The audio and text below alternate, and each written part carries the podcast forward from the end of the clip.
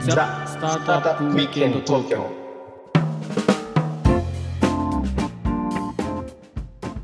はい、皆さんこんにちは。はい、こんにちは。ロックアンドオブステリアのフッティです。はい、ひろきちゃんです。はい、今日もザスタートアップウィークエンド東京の時間がやってまいりました。はい。はい、えー今日のテーマなんですけど、うん。なんかひ今日ろきちゃんがうん。話したいみたいなテーマがあるっていうことでい、やー、今日はね、まあ、どうしても話したいテーマはあれですよ。今、もう巷で、もうみんなもう、なんていうの、こう、それこそさ、あの、たまごっち狩りじゃないけどさ、 あの、もう、 みんな喋ってる。みんなそうみんなもうこれこれそれのことしか喋ってないあの飲み物があるじゃないですか飲み物え、鉄骨飲料 ですか？ 鉄骨飲料も古いよそれもうなんか違います5ミニとかそうじゃなくてあのまあまあそれ系ですよあのヤクルトですよヤクルト1000ああ、ヤクルト1000ね。えーめっちあゃれ確かににわかにめっちゃ効きますよね。聞くでしょうあこれになぜここまで流行っているのかっていうことをちょっと話してみたいですね今日は。ああ、ななんでこれについて話したいの？そうああの。あれもしかして、こはれい 2C 向けのこれサブスクじゃないですかそうね、うんひろきちゃんもいちごを作って、はいまあ、一般消費者の方に売ってるはい、ビジネスだから、うまあ、んなんかこう参考になるっていう感じそうね。だからこう商品がなぜこうへなんていうのこうバコンとこう爆発していくかっていうことをねあのいろいろ見てるんだよねいろんなしょあのものが流行るたんびにまあでもこのヤクルトっていうのはねなんかこうまあちょっと味わい深い感じがするわけよねうんなるほどうんで Google トレンドっていうサイトあるじゃないですあかりますねはいでヤクルト1000っていうねはい検索ワードをこう今試しにちょっと引いてみたんですよねはいはいでえーっと2022年の5月22日から28日、うんここをまあ100とした時にはいだから5月22日から28だからもうつい最近だよねうんうんそうだねこれ100とした時にちょっと前、はいえー例え ば2022年の2月27日から3月5日ってはい4なんだよね。まあほとんどないに等しいわね、はいこうなるとねはいでこのなんだ3ヶ月で何が起こったんだとうん、そういうことなんか話したいっていうのはうん、そうだね。ねうなるほどね。まあでもこれはちょっと役に立つんじゃないですかね。その D2C のスタートアップの皆さんとかにね。確かにね。うん。んえひろきちゃんこれサブスク申し込んだのまああのそうなんですよ。 あのあのつい申し込んじゃったんですよね。あのなるほどそしてあんまりね夜ねね眠れ眠ら眠眠られないんですよ。で、はいいはいはいまあいろんなこと試してるんですね。漢方を飲んだりね。そしたらねそんなことを友達に言ったら「いやひろきさんひろきちゃんヤクルトです」と。って言われたのがねあの5人ぐらいに言われましたね10人ぐらいに聞いてへえあこれは飲んでからなんか白田株かなんとか株が1000倍とか100倍とか言ってねでこれを飲んだら腸内環境が一気に良くなってもうもう眠くてしょうがないって言われちゃったんですよね。ほうそれでそのねあ腸内の環境が良くなって眠くなるっていうその因果関係がよくわかんないけど全く分からないうん、あでもそう確かにそう言われるとおってなるなりますよねで実はねなる僕も、うんそのツイッター界隈ですごくこれ話題になってるっていうのはまあ知っててはい僕もちょっとついついサブスク登録しようかなって思った時もあったんですよおただちょっとね成分っていうか、はいな何匹いるのかっていう言い方が正しいのか分かんないけ ど、あの菌がねうん、そういう、あの感じで見た時にははい結局これビオフェルミンでいいんじゃないかっていうあ結論になっちゃったの僕は。ーなっジちゃいョまフすェよルミンをね。買って、はいで甘いもんと一緒に飲めばうん実質ヤクルトを飲んだっていうことに なってで糖分取ってるから、ねあの寝やすくなるんじゃないかみたいなあでー結局腸内環境の方はあのビフィズス菌でいいビああのビオヘルミンでいいんじゃないかみたいなことで、うんまあね僕ビオヘルミンやってるおそういうことかだから美容フェルミンも多分売れてるんじゃないあのこれが流行つっいてでにね、ううんん、だからさなんでそのねこういうまあでもさヤクルトじゃないやっぱり世の中的にはね美容フェルミン飲んでそうるだ多ね分1,000人に1人ぐらいと思うよそれこそこれをでも見て僕がうまいうまいと思うのはこれってあれだよねコンビニとかで売ってないでしょ、売ってなく品切れになっちゃったよねあの売れすぎちゃってあえもともとスーパーとかにないやつじゃないのこれあのヤクルトの、うんあの売人の女から直接買わないといけない んだ売人の女ってあのお姉さんねあのレディねヤクルトのこれねあの、Y1000 って Y1000 っていうのがあの店頭で売られているモデルであのヤクルト1000っていういわゆる流行ってるやつはあの、まあ、それと全く同じ成分でそのあのお姉さんが持ってきてくれるやつなんでね違うんだよねそうだよねだから売人の女から買わないといけないそうそうそう売人経由だねヤクルト1000の方はね、直接買わないといけないでしょはいはいだからここもなんかうまいなっていう感じがするんだよねサブスクでしか手に入りませんみたいなあそのコンビニで枯渇してるからどこで買おうと多分ヤクルトにとってみたらさコンビニのチャンネルなんて数は増えるけど履歴率なんてほぼないに等しいでしょ多分ねうでんそれをサブスクに誘導するっていうのはもう神だねあのすごい多分サブスクがおそらく増えてあーたんじゃないかな多分ここのインサイトはどういうことねやっぱりあの眠れないっていう部分を解消したいっていう起業家これ結構スタートアップ界隈で火ついてるような気がしてて僕の周りの起業家のツイートとか見てるとうんまあもちろん一般の方も全然飲んでるとは思うんですけどおそらくねうんストレスがまあ多いでしょだからみんなね。で多いけれどなんかその睡眠導入剤とかそういうのは頼りたくない。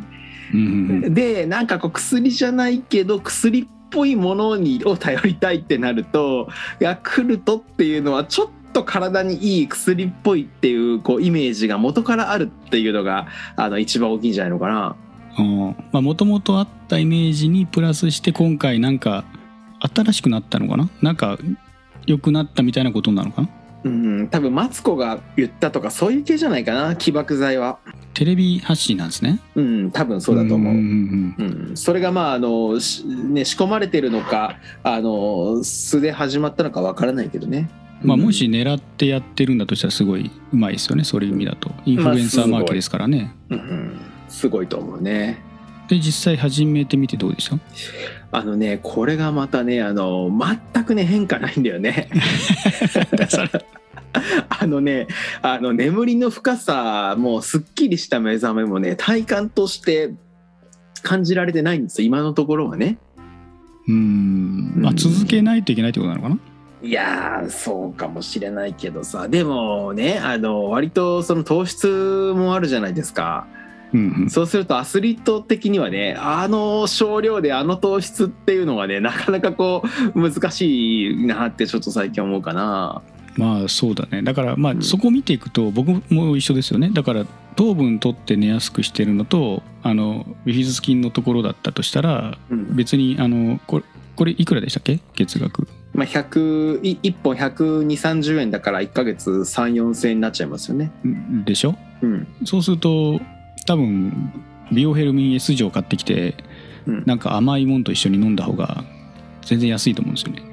まあそりゃそうだよねえ同じ、あれそれはさあの乳酸菌なのビオフェルミンもビオヘルミンもねなんやかんやいっぱい入ってるよ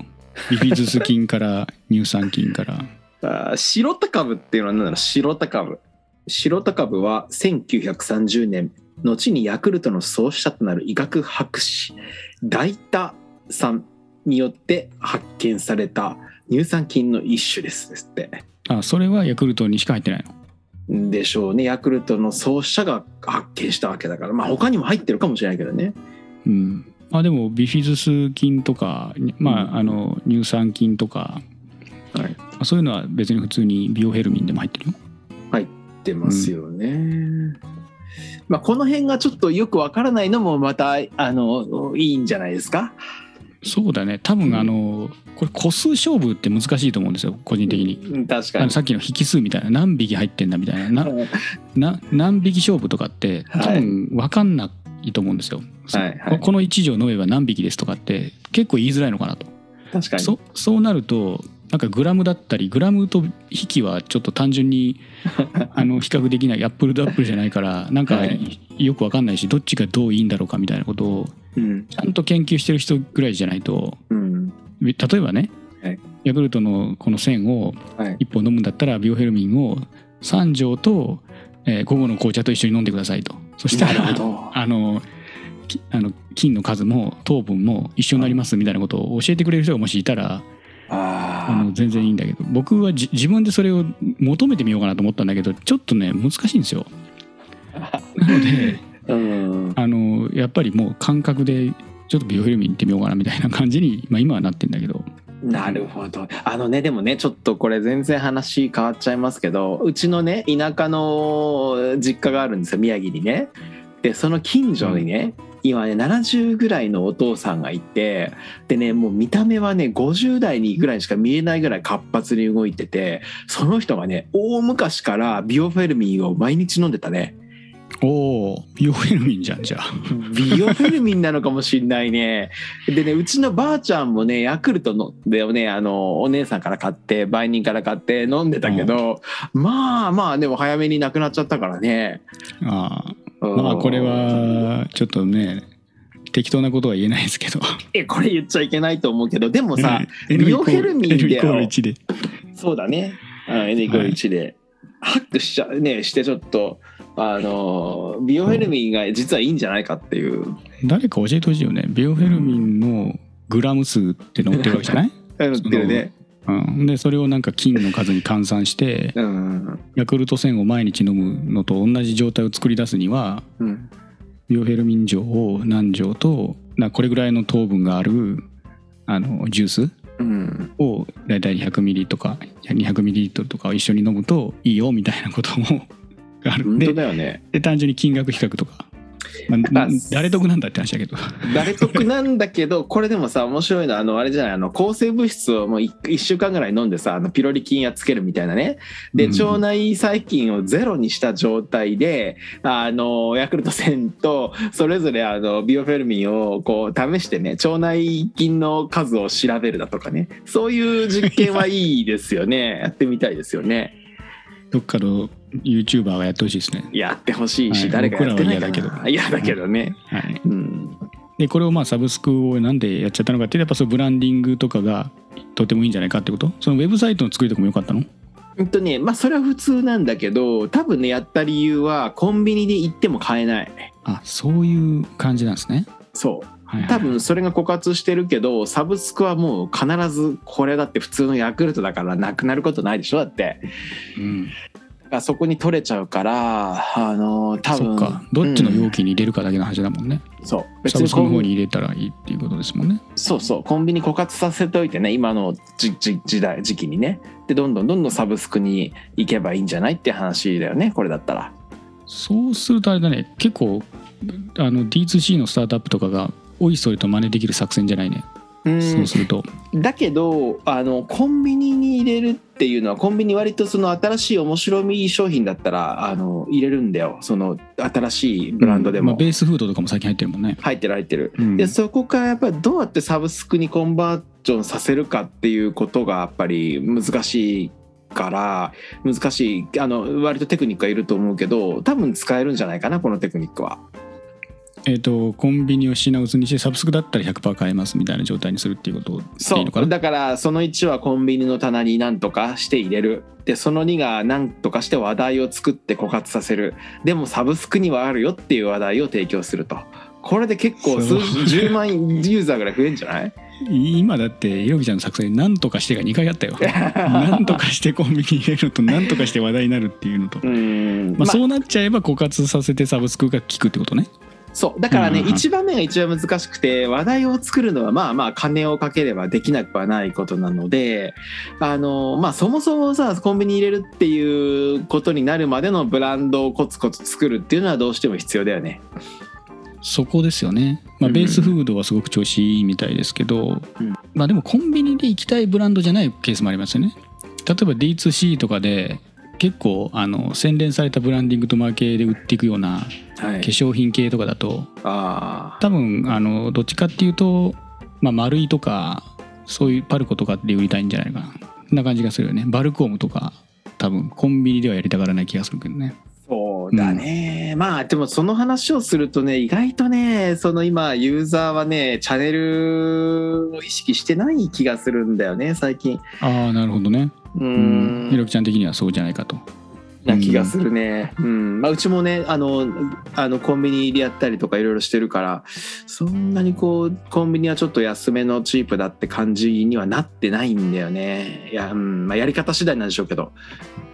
磨きいちごのそういうなんか派生商品みたいなのを今コンビニでやってるんだうん、そうそう磨きいちごのえっといちごのサンドイッチを出したりとかあとうはんカフェブランドのいちびこといううやつのあのドリンクをいちごドリンクを出したりだとかコンビニでやってるんだよねまあ、そこからそういうもののサブスクにつながるといいですよねそうそうだからちゃんとそのどっちもきちっと準備していたっていうこととあとヤクルトはさヤクルトのお姉さん売人がね全国網であるからいつこういう話が来てもなんかこうチャンスを拾えるっていうのはあるかもしれないあーはいね。はいはい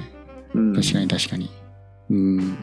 そうだねこれちょっとこのビジネスこれ系のビジネスやってるスタートアップの人に聞いてみたいねちょっ今度とゲストにお呼びしませんかなんかこうサブスク系のこう C 向けのベースフードさんどうでしょうかベースフードさんもそうだし D2C のなんかねとことかもちょっとぜひ来て話していただけたら嬉しいなと思いますけどはいちょっとじゃあお声掛けしてみましょう何人かにはい、じゃあまあ時間の切りがいいんで一旦今日ははいこれぐらいにしてまた次回のエピソードにつなげていけたらと思っております、はい、はい、よかったらコメント高評価チャンネル登録あとツイートをしてくださると嬉しいですはいではねまた次回「ザ・スタートアップウィーケンド東京」でお会いしましょう今回はこの辺で、はい、さよならさよなら